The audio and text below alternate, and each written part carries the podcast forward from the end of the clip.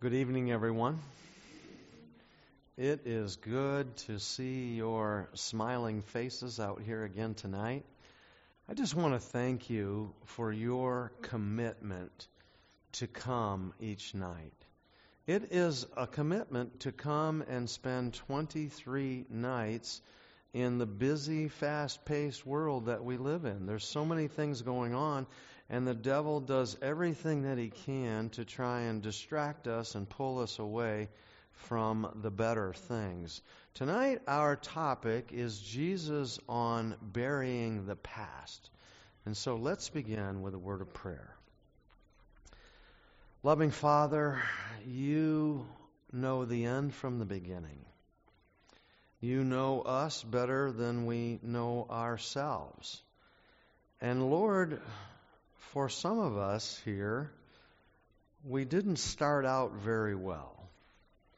It may have been that as a teenager, a young adult, that we went the way of the world. We rebelled against you and we fought against the word of truth. But Lord, you were persistent. You never gave up on us, and you have pulled us out of the world and you've set us on a firm foundation.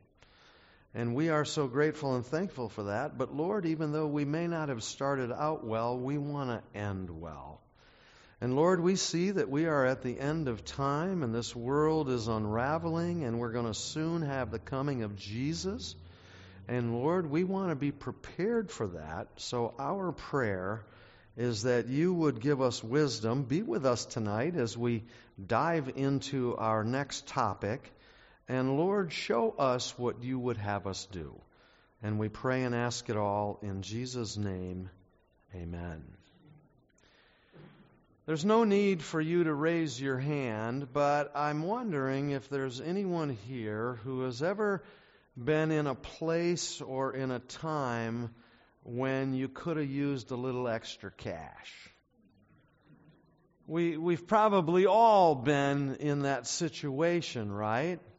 And a few years ago, there was a young man who was a student at a Christian college who found himself in that position. He didn't have enough money to pay for his next year of schooling, and he knew if he got a job in the summer making minimum wage, it wasn't going to be enough to pay for his college. And so he began to look through the newspaper and he found a company that was offering jobs to college students to go into the far reaches of the forests of Canada and to cut wood. And at first he was very reluctant to do that because he had heard that lumberjacks were a real rough bunch and that they were always getting into what he would call trouble and didn't have faith, so they were smoking and drinking and doing drugs and and uh, having illicit relationships and all of this. And he knew that as a Christian, that would probably not be a good environment to be in. After all, he knew his Bible, and he knew that the Bible says that by beholding we become changed.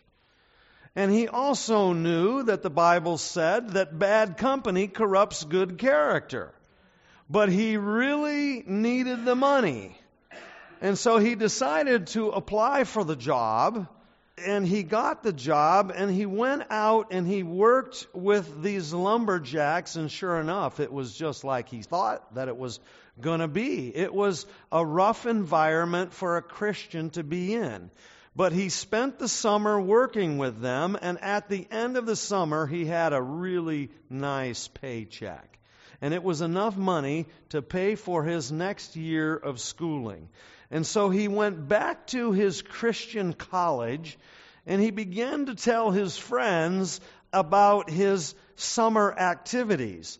And someone said to him, How how did it work out for you as a Christian being in that kind of an environment where you are hanging out with people that don't know God, don't love God, are slaves to sin and addiction?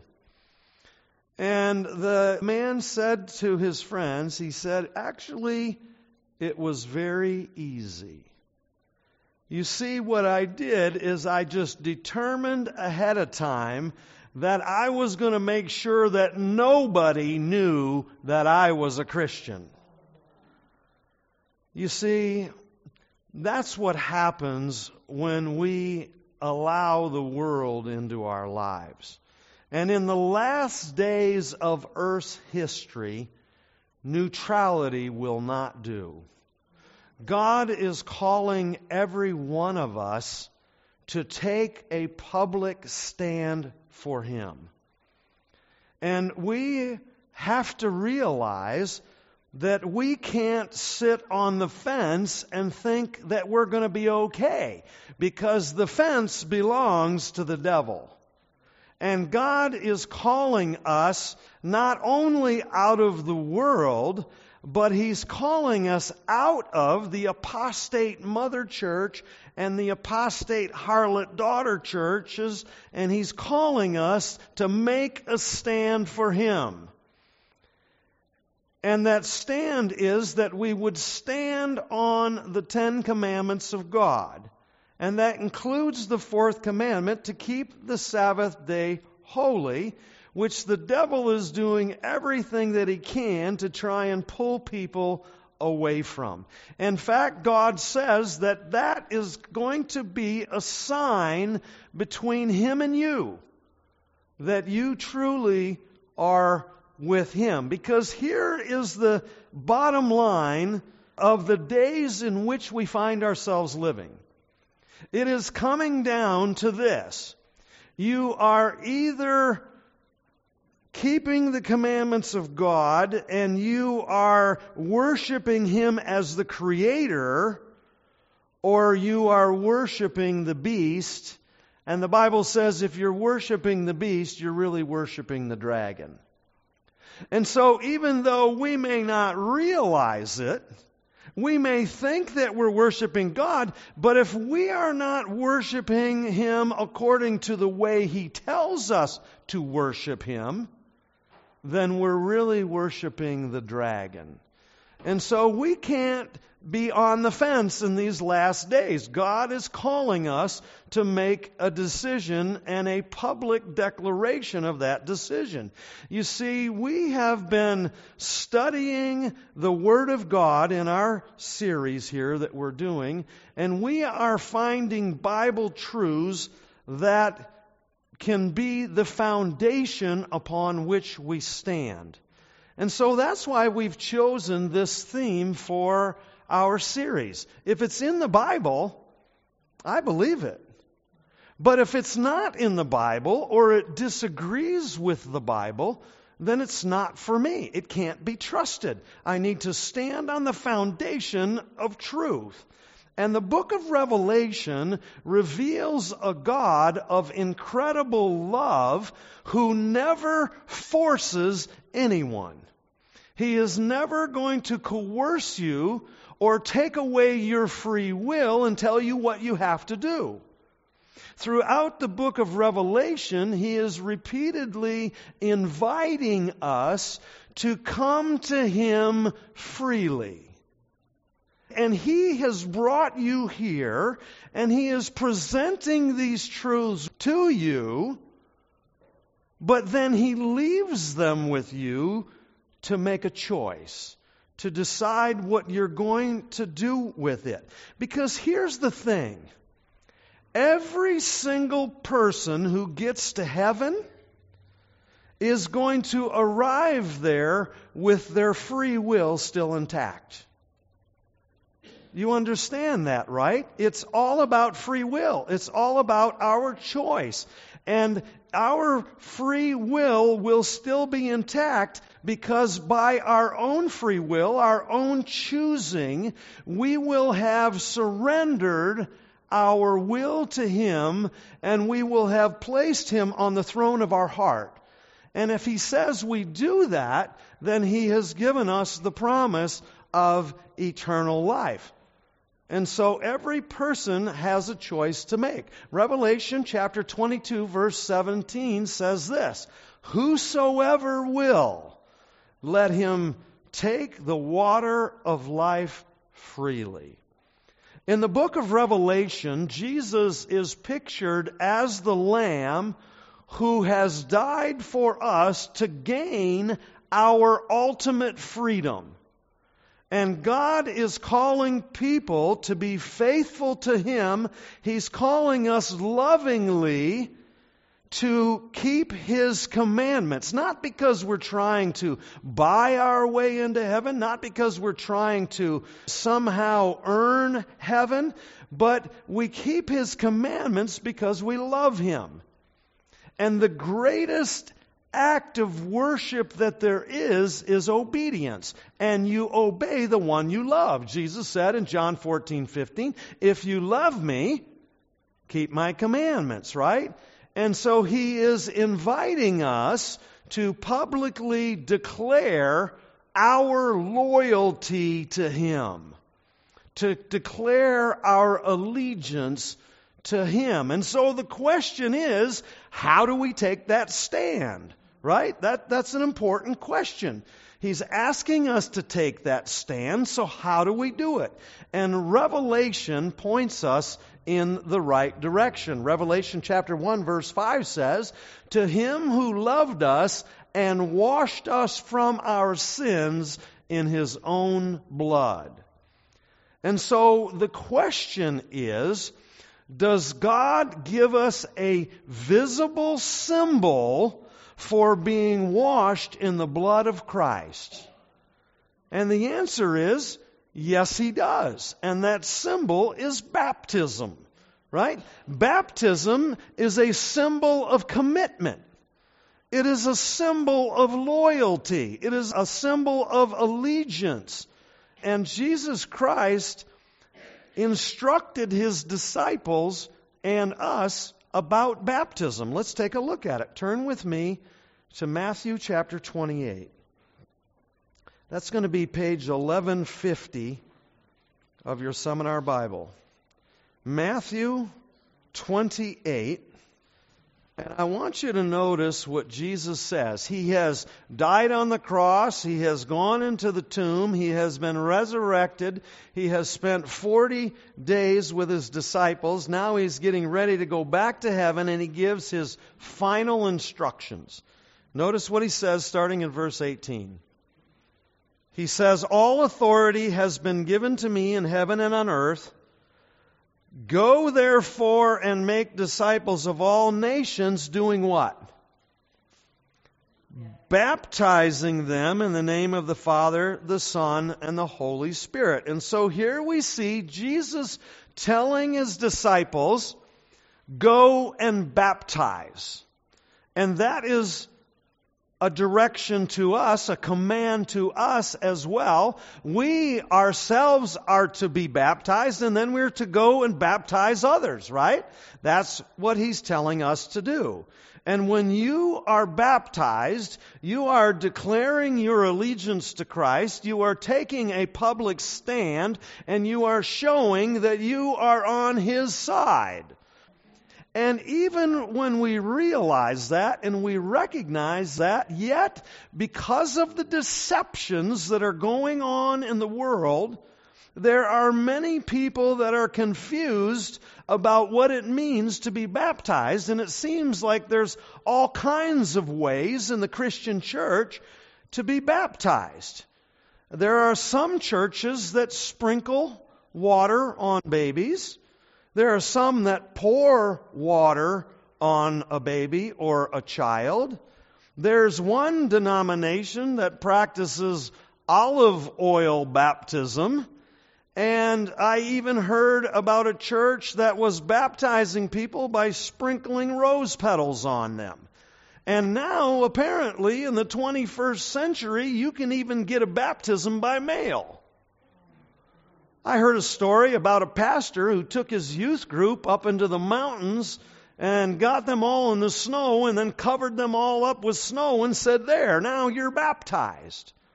And when one of the parents questioned him on that, he said, Well, it doesn't matter if the water is liquid or solid. And so the question that we have to ask ourselves is is that pastor right? And why is it that in the Christian church we have all of these different methods when the Bible seems to be very clear that there's only one true method of baptism? Ephesians chapter 4 verse 5 says there's one Lord, one faith, and one biblical method of baptism. Now, I hope that you would agree with me that if we want to discover what the true baptism is in the Bible, that we really ought to just go and look at the time when Jesus was baptized, and we ought to look and see what he did, and we can probably feel pretty comfortable and safe that if we do it that way, that we're doing it right. Would you agree with that? I don't think if we do it the way he had it done that we can go wrong. And so we need to see how it was that Jesus was baptized. And notice in Mark chapter 1 verse 9 it says that it came to pass in those days that Jesus come from Nazareth of Galilee and was baptized by John in the Jordan. And if you go back and you read in the gospels about Jesus baptism, you'll notice that it says the reason that John was baptizing in the Jordan is because there was much water. So apparently, there is much water that is needed for baptism. If you go to Matthew chapter 3, verse 16, it says, Jesus came up immediately from the water, and behold, the heavens were opened to him. And he saw the Spirit of God descending like a dove and lighting upon him. Now, I want to point out to you that it says when Jesus was baptized, he came up out of the water. So, if we put two and two together, we would say that if he came up out of the water, then that means he must have gone down into the water. Does that make sense? And so here we see that when Jesus was baptized, he was totally immersed in water. He was totally submerged. Matthew 3:17 continues and says, "And suddenly a voice came from heaven saying, "This is my beloved son, in him I am well pleased." And so here we see from the Word of God that Jesus was baptized. He was totally immersed in water. And, and we could say that that was a significant moment in his life. And we would have to conclude from that that when we get baptized, it should be a significant moment in our lives as well, right? But I want you to notice two very special or specific things about Jesus' baptism. Number one, we see that the Holy Spirit descended upon Jesus to give him supernatural spiritual power to face temptation of the evil one. We see in the scriptures that he was filled with the Holy Spirit. Now, that was visibly seen for our benefit, right? But when the Holy Spirit came down, it filled him, and now he had the power to do God's will. And so the implication there is that the Bible also is telling us, promising us, that when we are baptized, that we should be filled with the Holy Spirit. Now, there's one caveat to that, and I'm going to explain that a little bit later. But the idea is when we go down into the water of baptism, that that's when we receive the gift of the Holy Spirit. It came upon Jesus, and the Holy Spirit also comes upon us. And he received the power at his baptism. And as we lay hold of faith, we also can receive that power. That's when God gives us the power to keep His commandments, right? We can't do it on our own. We need the power of God in our lives. And notice what the scripture says. Acts chapter 10, verse 38 says, God anointed Jesus of Nazareth with the Holy Spirit and with power. The second thing that we notice at his baptism is that the Father spoke to him from heaven and said in Matthew 3:17, "This is my beloved son in whom I am well pleased." Every time that a child of God follows that call of Christ to be baptized and they take that public stand, we can be certain that all of heaven rejoices. Jesus said, when one lost sinner is found, that all of the angels rejoice, right? And when you are baptized, you can be pretty certain that the Father also says of you, This is my beloved Son, this is my beloved daughter, in them I am well pleased. God is pleased when we do what He says we should do, right? And so he was pleased with his son, he's going to be pleased with us. Believers down through the centuries have experienced the joy of making a full commitment to Christ through baptism. And you know, sometimes you might be the only member of your family that is baptized. You might be the only member of your tribe or your village or your community. Because here's the thing when God calls us to baptism, He doesn't call us corporately, He calls us individually. He is calling for each one of us to make that decision for Him and publicly reveal that we have made a stand for him. And he certainly did that with the Ethiopian in Acts chapter 8, right? Here is this Ethiopian eunuch who is clearly a believer because he's come all the way from Ethiopia to Jerusalem to worship. And now he's leaving and he's going back home and he stops the chariot or cart that he's in, and he is reading the scroll of Isaiah the prophet. And he is reading in chapter 53 where it talks about Jesus being led as a lamb to the slaughter and dying on our behalf. And God miraculously brings Philip to him, and Philip overhears him reading, and Philip goes over to him and he asks him, Do you know what you're reading? And the eunuch says to him, How can I unless somebody explains it to me? And so Philip is sitting there with him, explaining to him that Jesus is the Christ, that they just crucified him, and he is the Messiah. Now let's pick up the story. Let's go to Acts chapter 8. 1262. And I want you to notice what the Bible says starting in verse 36. Now, as they, that's Philip and the Ethiopian eunuch, as they went down the road, they came to some water. And the eunuch said, See, here's water. What hinders me from being baptized? Then Philip said, If you believe with all your heart, you may. And he answered and said, I believe that Jesus Christ is the Son of God. And so he commanded the chariot to stand still, and both Philip and the eunuch went down into the water, and he was baptized. And so here we see that Philip answers his questions. He's already a believer. He's already repented of his sin.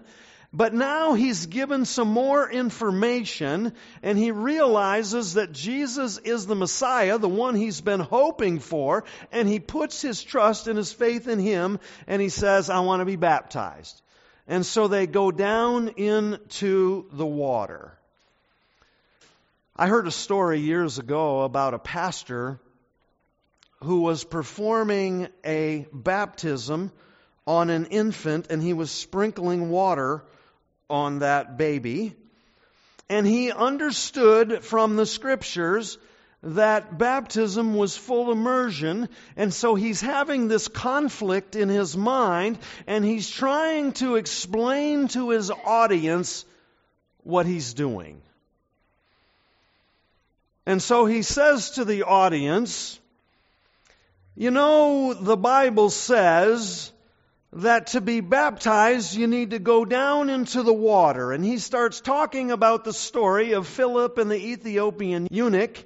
And he's describing that. And he says, Now you know, when the Bible says that they went down into the water, it doesn't really mean that they went into the water. It just means that they were close to, roundabout, or nearby.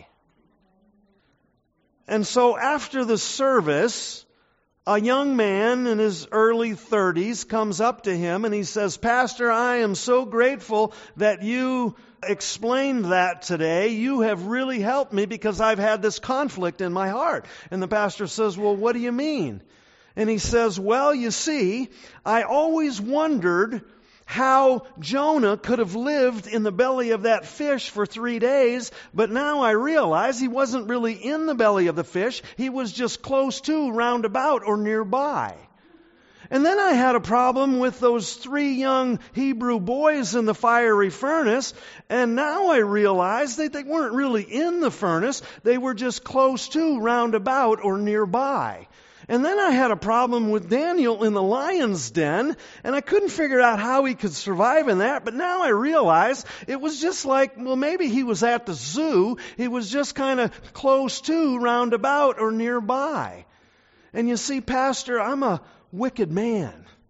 And I've really been concerned about that lake of fire but now I realize I'm not going to be in that lake of fire. I'm just going to be close to, roundabout, or nearby. It's kind of like sitting by the fire pit roasting marshmallows. And you know what, Pastor? I was going to be here next week, but you know what? I think I'll just be close to, roundabout, or nearby. And so maybe we'll see you again some other time. You see, the problem that we have is when we try to make the Word of God say what we want it to, rather than just reading it and taking it literally for what it says. And that is a huge problem in the day that we live. And so, what are the truths about baptism?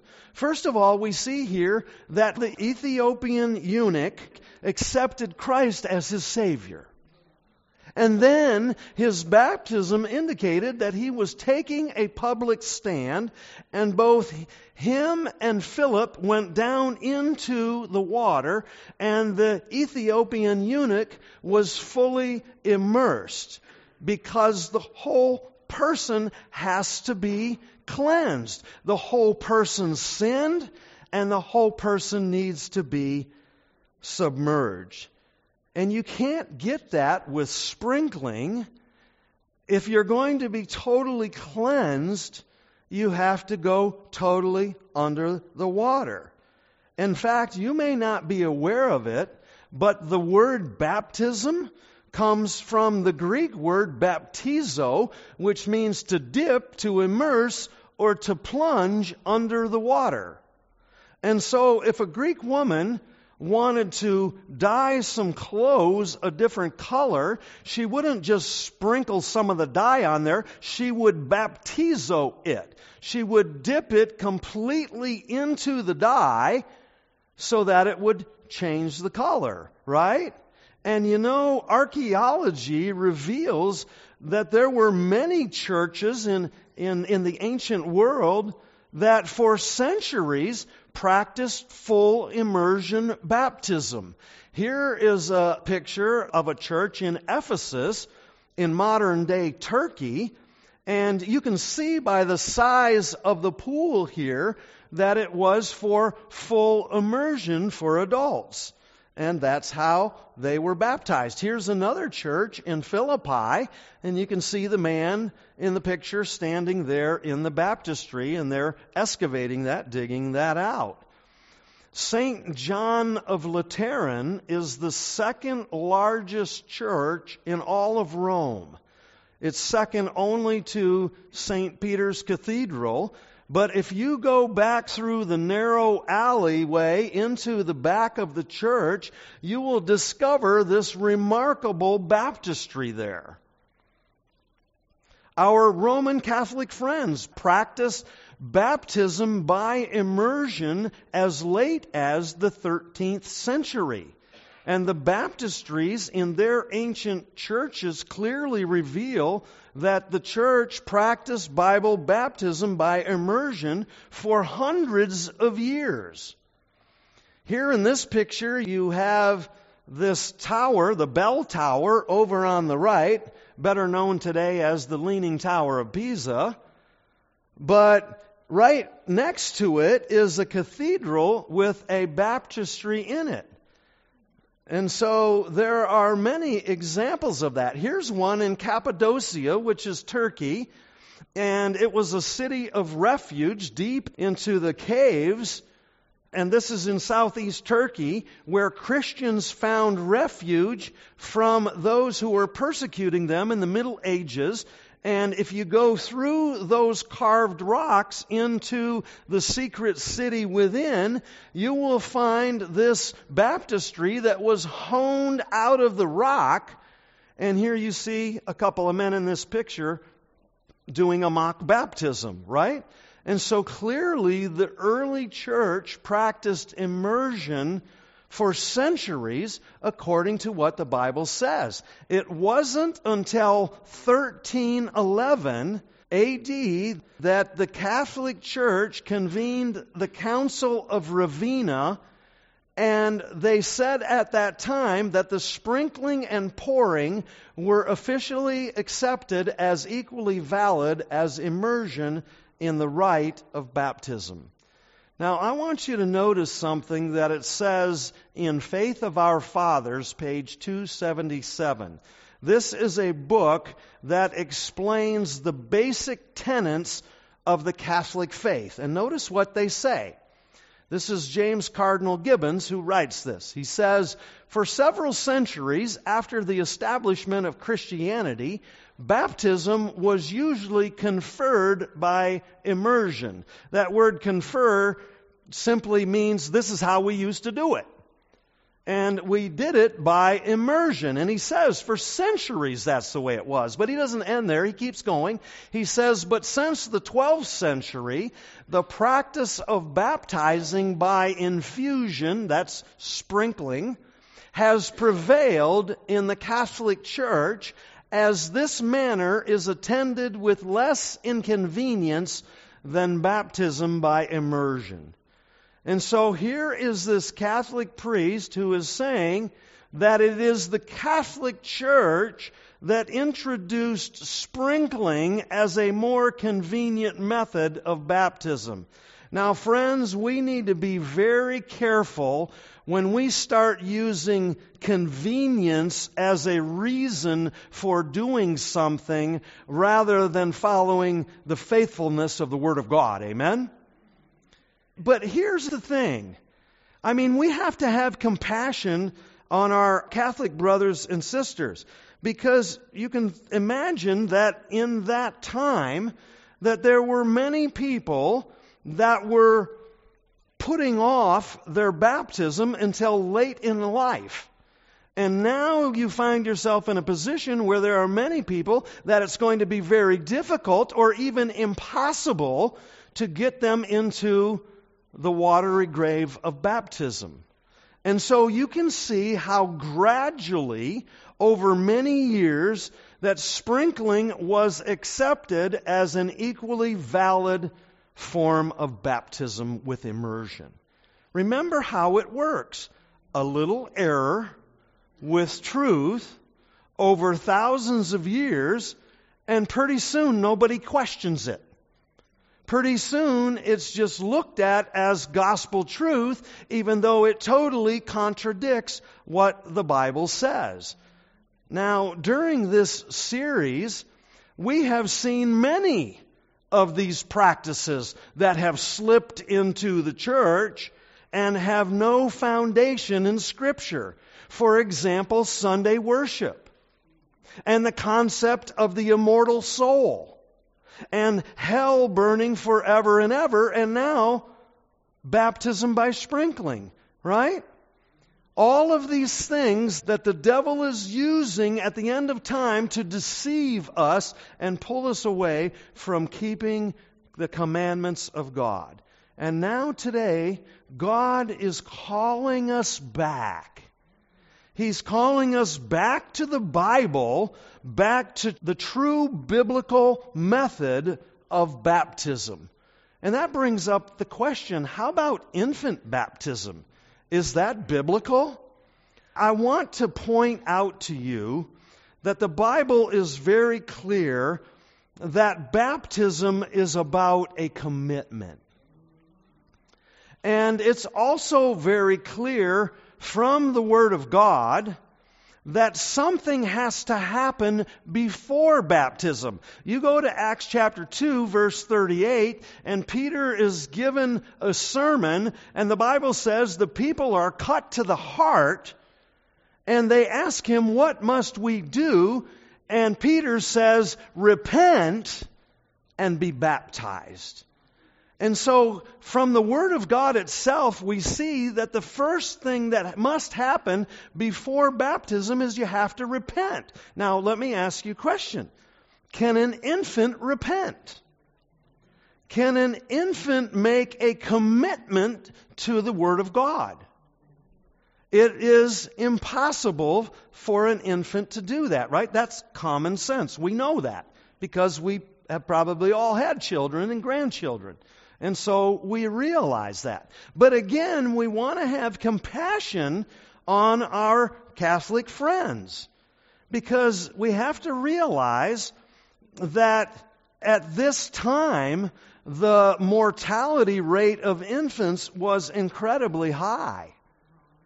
And the people wanted to have some confidence that their children were saved. And so you can imagine them coming to the priest and saying, How can I make sure that my child is saved? And rather than pointing them to the truth, to the Word of God, they say, Well, we've got to do something about this. And so they start baptizing infants, right? But here's the problem when we start doing that, we just open up this can of worms, right? Because here's the thing the Bible has to fit together like pieces of a puzzle. And if you take one piece and you start messing with it, it messes up all these others. So think about what happens here. What we're really saying is God can't sort this one out. We're going to have to help him. Right? We're going to have to do something so that we have this assurance that our children are going to be saved. And they totally ignored the part of the Bible that talks about something called the age of accountability. Right? And the Bible is very clear that there comes a point in time in life when we are able to start making decisions for ourselves. That's roughly about the age of 12 or 13, and it's different for children. Some might be able to do it a little earlier, some might take longer. But there is this point when you are held accountable by God. But before that, I don't think that God is going to not allow a child that died before the age of accountability not to get into heaven simply because they didn't repent. God is big enough to sort all that out. And so we don't have to try and fix God's problem, right? And here's another problem with this. When you start saying, that a child has to be baptized in case they die before they get that age of accountability, what are we really saying? We're really saying that that water that we're sprinkling them with is somehow holy and that transfers to them. That's a pagan idea, not a biblical idea. And there are many churches today that say they have holy water, right? And what is that? I'm telling you, it's tap water that they somehow pray over or they put some ashes in it or something and somehow miraculously now it's holy water, right? As if somehow that's going to transfer to the person. But the Holy Spirit is the one that's holy, not the water. The water is just a symbol, right? Now, I will say this I totally believe that child dedication is biblical. Because you look at Hannah bringing her son Samuel to the temple to dedicate him to the Lord. You see Jesus being brought by his parents to the temple to be dedicated. It is totally biblical. And the idea is that you're dedicating this child to God and you want God to bless them. But here's the thing it's not the child that's dedicated, it's really the parents right? It's the parents taking a public stand and saying, I am going to raise this child in the admonition of the Lord, and I'm going to teach them the Word of God. And so the dedication is really for the parents and not for the child. So, what is the meaning of Bible baptism? Turn with me in your Bibles to Romans chapter 6. Romans chapter 6. That's going to be page 1298. If you're still in the book of Acts, just go one book to the right. Romans chapter 6. And I want you to notice what the Word of God says.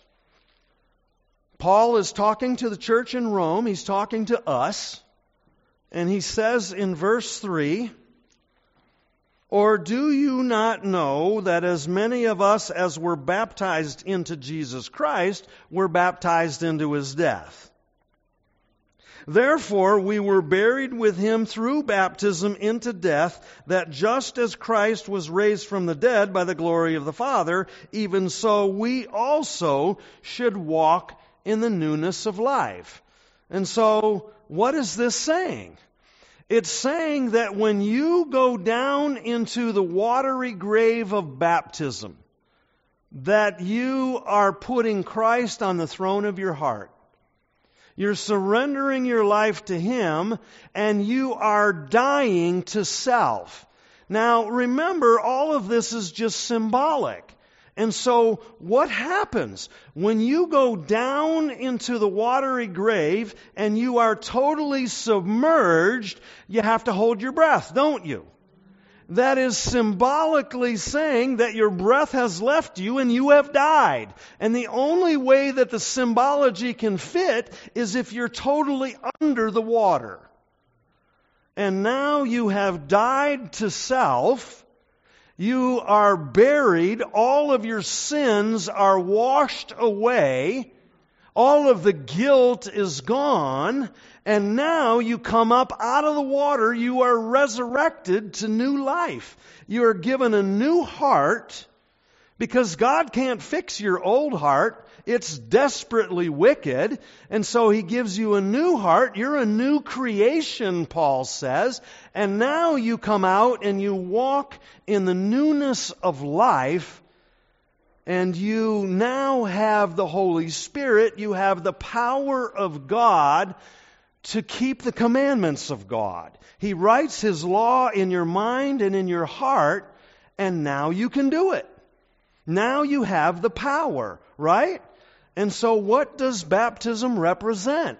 It represents you dying to that old sinful way of life, in that you're burying your sins in the watery grave, and you are rising up again out of water into walk in the newness of life. You know, it's one thing to get a new car or a new suit or a new dress, new pair of shoes. But I'm going to tell you something.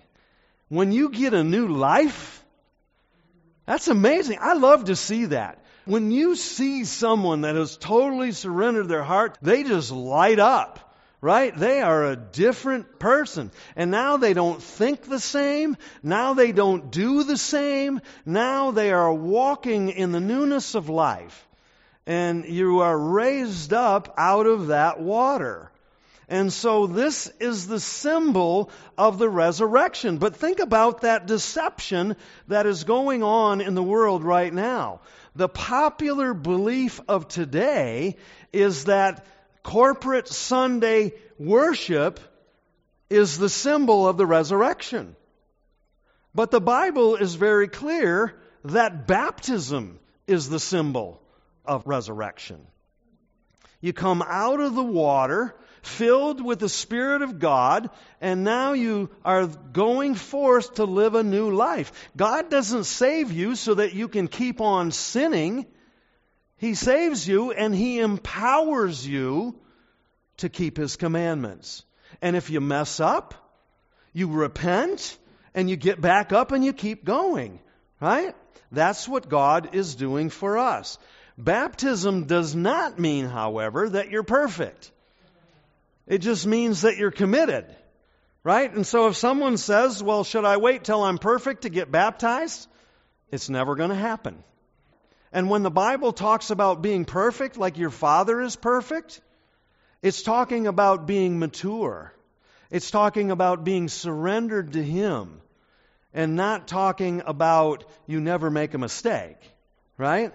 Baptism doesn't mean that you're perfect, but it does mean that you're committed. You're committed to God. And here's the other thing baptism is not the end of the Christian life, it's only the beginning. It is a definite decision to walk with God and to go into that watery grave, and it does put you on a new path, but it's not the end. Let me show you this. We've looked at Matthew 28 already, but let's go back there. Matthew 28, page 1150. I want to show you this because sometimes we read the Word of God and we just kind of peruse it and skip over it, and we don't pause long enough to allow it to sink in. And I want you to notice what Jesus is actually saying here. Page 1150. Matthew 28, let's go back to verse 18 and notice what Jesus says. All authority has been given to me in heaven and on earth. Go therefore and do what? Make disciples of all nations, then do what?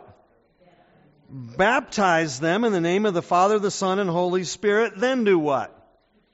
Teaching them to observe all things that I have commanded you, and lo, I am with you always, even to the end of the age. Now, I want you to notice what Jesus is saying here.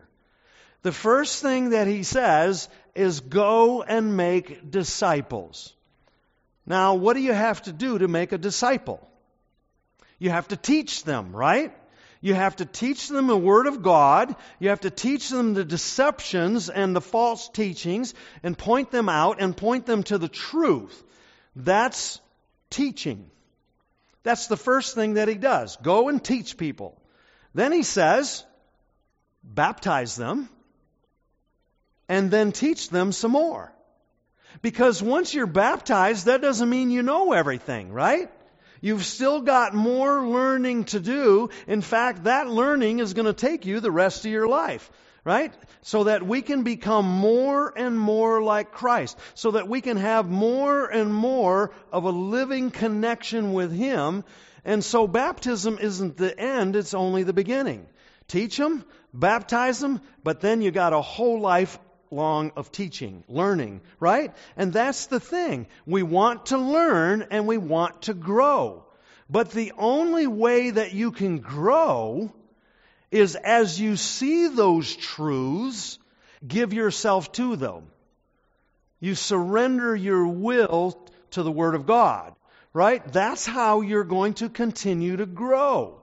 And if you don't do that, you're not going to grow. Let me give you an example of this.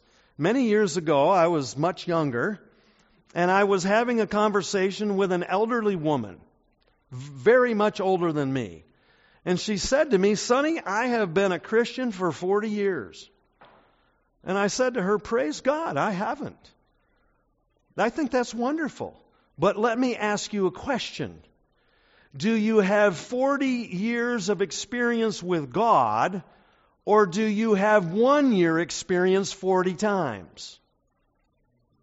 You see, there are many Christians today that don't look any different than the world because they are not growing. They're not surrendering their will to the will of God and the truth of God's Word. And the only way we're going to continue to grow is as we surrender and allow Him to make the changes in us that we can't make in ourselves. And so we've got to continue to learn and continue to grow. And here's another thing baptism gives us a new sense of freedom. Before you give your heart to Jesus Christ, Bible's very clear, you are a slave to sin and addictions. You are a slave to the world. You are a slave to the carnal nature. And you can't even chase after God even if you wanted to. There's nothing in you to want Him. He has to draw you close first. And so we're slaves. We can't do anything to save ourselves. But now, when you have given your heart to Christ and you are baptized and you're filled with the Holy Spirit, now you have a power that you didn't have before. Now you have a freedom that you didn't have before. Because you were a slave and you couldn't follow Christ, but now you're free to follow Him. You don't understand what I'm saying? Now you have this freedom in Him. You're no longer a slave to sin, and now you have the power to overcome sin. And the only way we can do that is if we keep surrendering to Him and ask Him to help us to keep growing. So, baptism gives us a new spiritual power in our lives. So, what happens when we are baptized? First of all, every sin is forgiven. Let's look at this. Let's go to Acts chapter 2, verse 38, and notice what it says. Then Peter said to them, Repent and let every one of you be baptized in the name of Jesus Christ for what?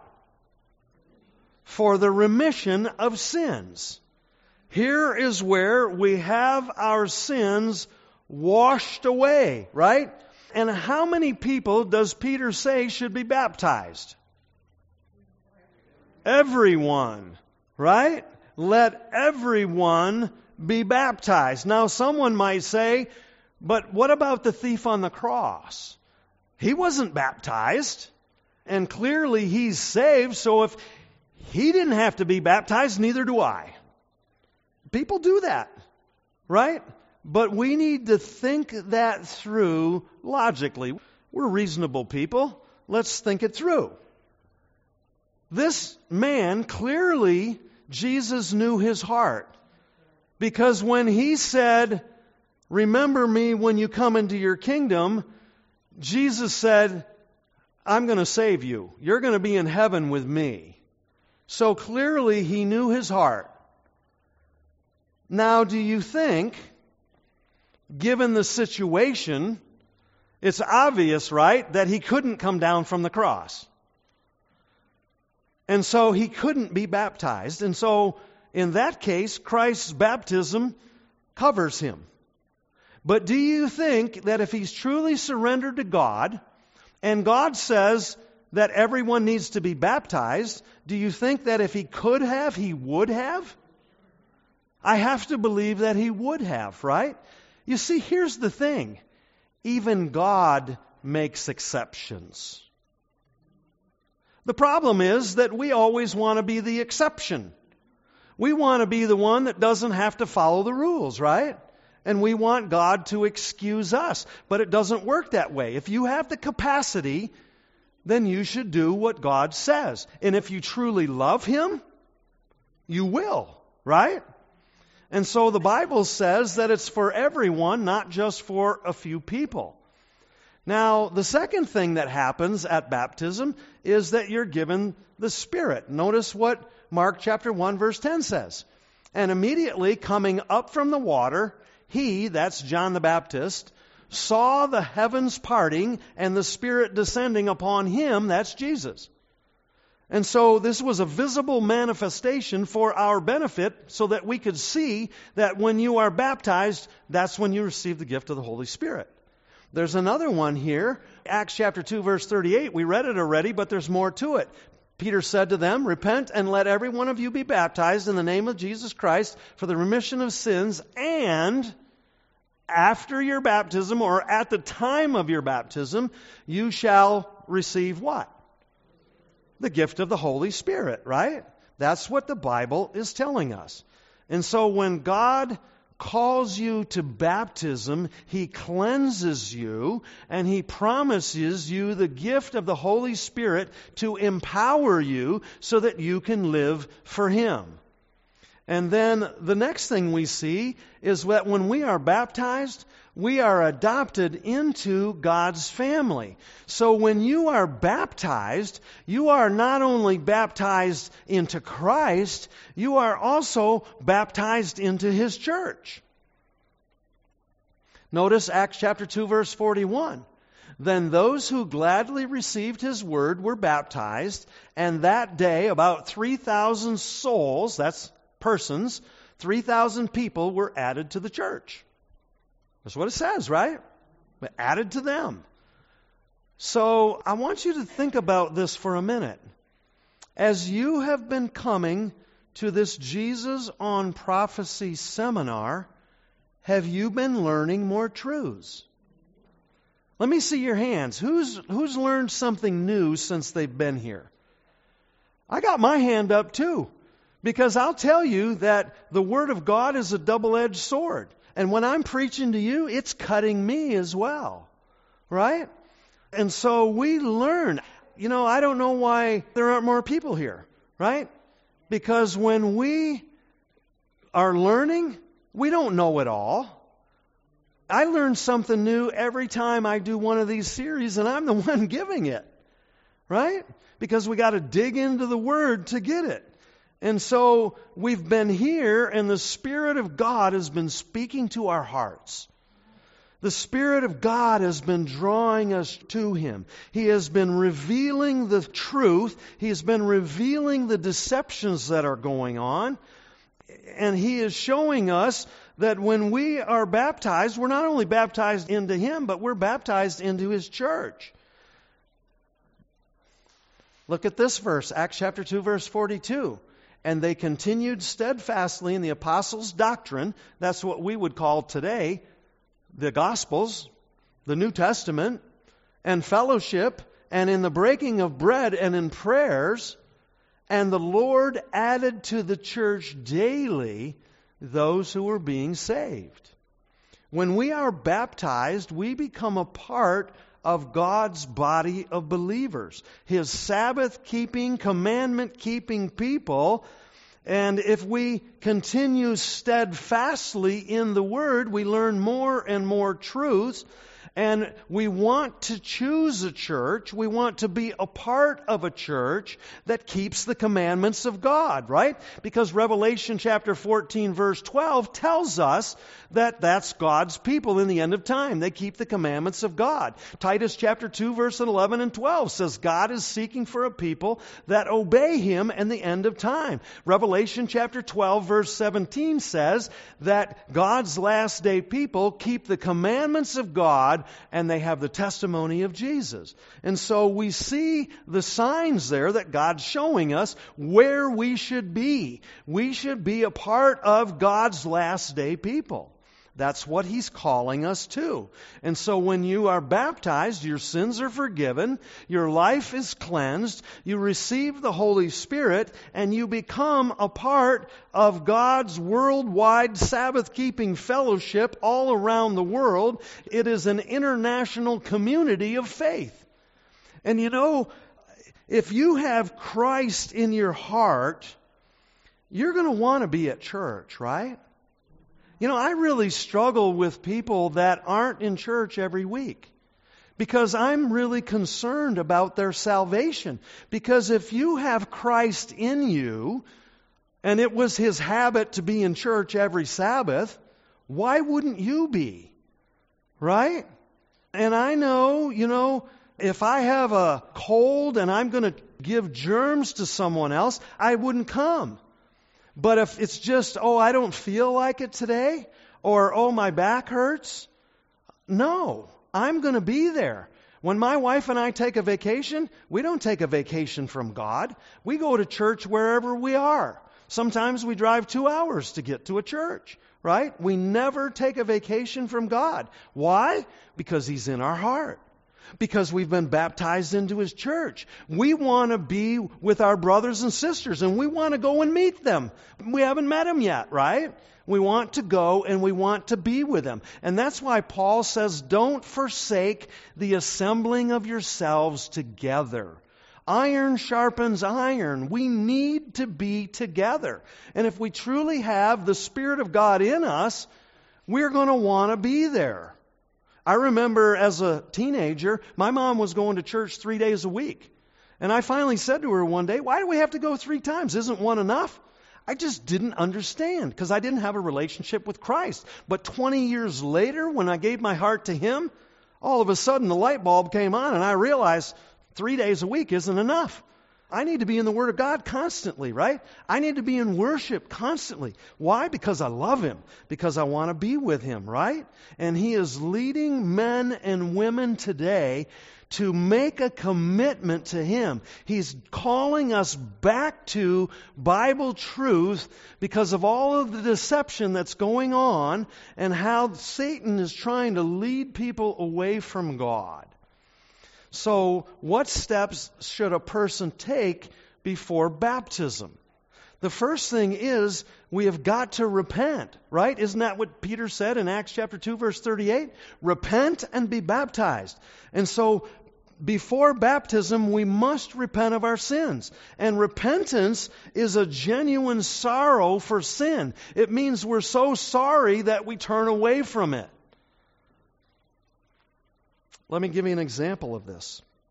Years ago, I was pastoring a church. I was new to that church, and I found out that there was a couple in the church that were living together that were not married. And so I went to visit them. And I asked them, are you married? And they said, No. I said, Are you sharing a bedroom? They said, Yes.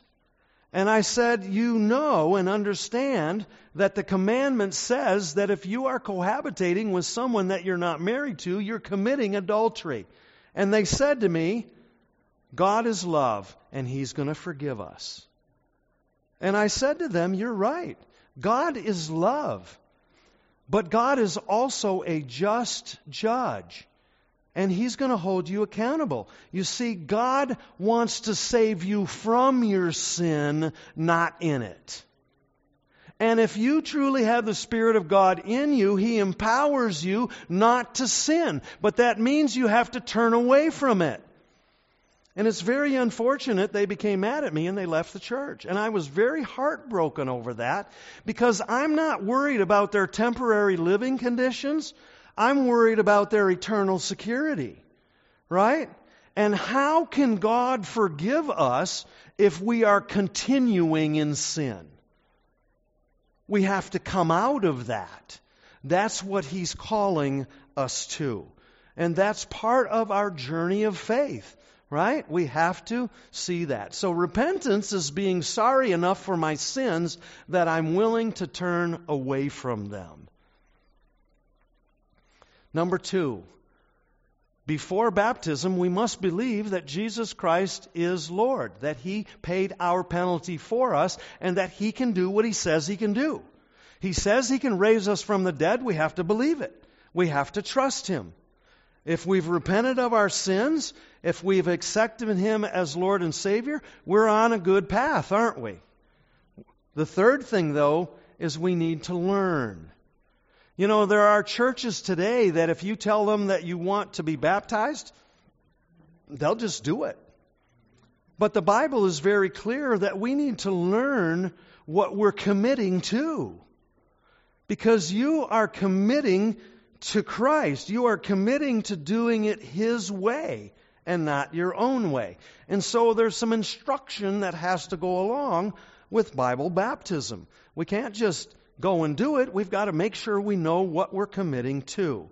And so, if you understand the basics of biblical faith, the essentials of truth in His Word, then God invites you to make the decision for baptism. And during these series of meetings, you have been learning new truths in God's Word. And now it's time for us to make a commitment to Jesus and say, Yes, I'm going to follow those truths. Now, you might say, well, Pastor, I've already been baptized. And so I would say to you, well, is there any instance in the Bible when people were rebaptized? And I would say to you, yes, there is. The Apostle Paul was preaching in the upper coast of Ephesus, and there was a group of people that came to him. And in Acts chapter 19, verse 2, he said to them, Did you receive the Holy Spirit when you believed? And they said to him, We have not so much as heard whether there is a Holy Spirit. And so the Bible describes how Paul sat down with them and educated them. He showed them that they had been baptized under John's baptism, which was a baptism of repentance, but now Christ has died for them, and now they need to be baptized to be filled with the Holy Spirit. And so the people were baptized once again, right? And if we want to walk in the light of God's Word, then there are two reasons to consider rebaptism.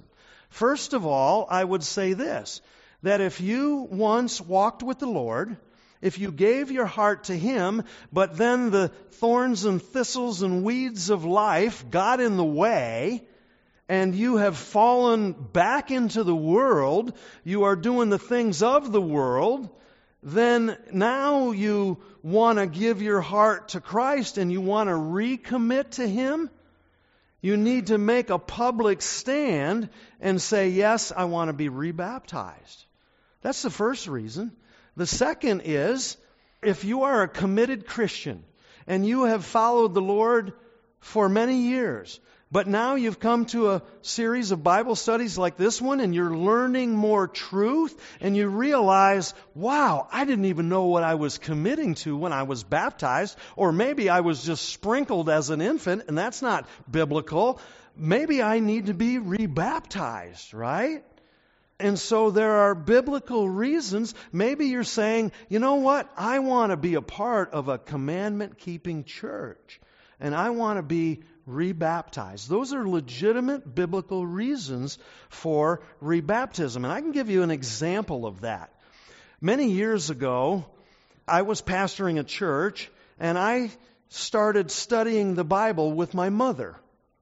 And my mother loves the Lord with all of her heart. She's followed him her whole life. But she grew up in the Lutheran church. And I asked her, I said, Mom, were you ever baptized as an adult above the age of accountability? And she said, No, I was sprinkled as a baby. And I said, Mom, that's not a legitimate Bible baptism. And we had a Bible study. I went over to her house for weeks and we studied the Bible. And finally, she said to me, You're right. I need to be baptized. And I had the joy and the privilege of baptizing my mother. And I'm telling you, what a joy and a privilege it was. But then, many years later, my mother attended a Bible study series like this one. And she started learning truths that she didn't know before. And she came to me one day and she said, I want to be baptized again. And I said, Why? I baptized you. I know your baptism was legitimate. And she said, But I've learned so much more, and I want to make a new commitment to Christ. And I said to my mother, If that's your reason, then it's a good one, and I'll support you. And I went to her baptism. There are reasons why we might want to be rebaptized. So, how important is baptism?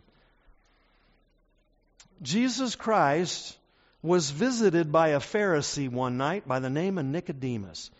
The story is in John chapter 3. And he comes to Jesus, and I want you to notice what Jesus said to him in John 3 5. Jesus said, Most assuredly I say to you, unless you are born of water and the Spirit, you cannot enter the kingdom of God. You cannot enter the kingdom of God. He says you must be born of both the water and the Spirit. Now, remember I said there was a caveat on being baptized? I want you to imagine for a moment a teenager who decides to get baptized because all their friends are getting baptized. So maybe they don't really truly believe that Christ is, is the Messiah, or maybe they've never repented. So what happens to that person? They go down into the water of baptism and they're a rebel. And they go down in the water and come up and now they're a wet rebel. Because they have never surrendered their heart and now they haven't received the Holy Spirit because they haven't repented. Right? And so there's a caveat to that. And we need to make sure that we are doing things in the right order and for the right reasons. Mark chapter 16, verse 16 says, He who believes and is baptized will be saved. 2 Corinthians chapter 6 verse 2 says, Behold, now is the acceptable time Behold, now is the day of salvation. Acts chapter 22, verse 16 says, And now, why are you waiting? Arise and be baptized, and wash away your sins, calling on the name of the Lord. And friends, heaven is watching tonight to see what we're going to do. Are we going to make that public stand? Are we going to stand for the truth? Are we going to show the recording angels that we are on Jesus' side and that we want to keep the commandments of God and we want the record to show that we are surrendered to Him and we're worshiping the God of creation rather than the beast? That's the decision that we need to make tonight. And I want to give you an opportunity to do that. And you will have noticed that every night I gave a call to make a decision. Sometimes it was just raising your hand. Sometimes it was standing up. Sometimes it was coming forward and we pray together. Sometimes it was just, let's pray together. And tonight we're going to do something different yet again. There on your table, between those Bibles, you'll see a decision card. And I want you to grab one of those, every single person, and I want you to take it and write your name on it. Because this is something that's between you and me. They're going to gather these together and they're going to give them to me, but nobody's going to look at them but me. And this is between you and me and the Lord. And I want you to write your name on there, and then I want you to look at question number one. It says, Despite the difficulties in my life, I believe in the righteousness of Christ to deliver me and create in me a clean heart. If that's you, check that box. The second question says, I understand that Bible baptism is by immersion only and is a symbol of surrender to Christ, death to sin, and resurrection to new life with Him. If that's your understanding, put a check or an X in that box. Number three, trusting in His power to save me, I choose tonight to fully commit my life to Him and be baptized. If you've never been baptized before, or you've only been sprinkled as an infant and you see that that's not legitimate and you want to be baptized, put a check there or an X. Fill it in. Number four, I've been baptized before but I desire to be rebaptized as a recommitment to Him and an expression of my restored relationship with Him. If that fits you, then put an X in that box. And number five, if you have any questions about baptism, write them down on the back of the card, and I would be happy to visit with you and answer any questions that you might have. Now, you're going to have all the time that you want to fill that out, but because of time, I'm going to go ahead and close with prayer.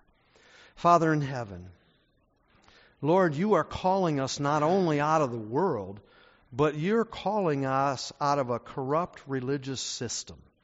You're calling us to make a public stand and say, I'm for you. I believe the Bible, and it's for me. And I want to be faithful to you and Lord, I just thank you for bringing us to that place. And Lord, you know every heart, you know everyone here. I just pray that you would impress upon each person what you would have them do. And we ask it in Jesus' name. Amen.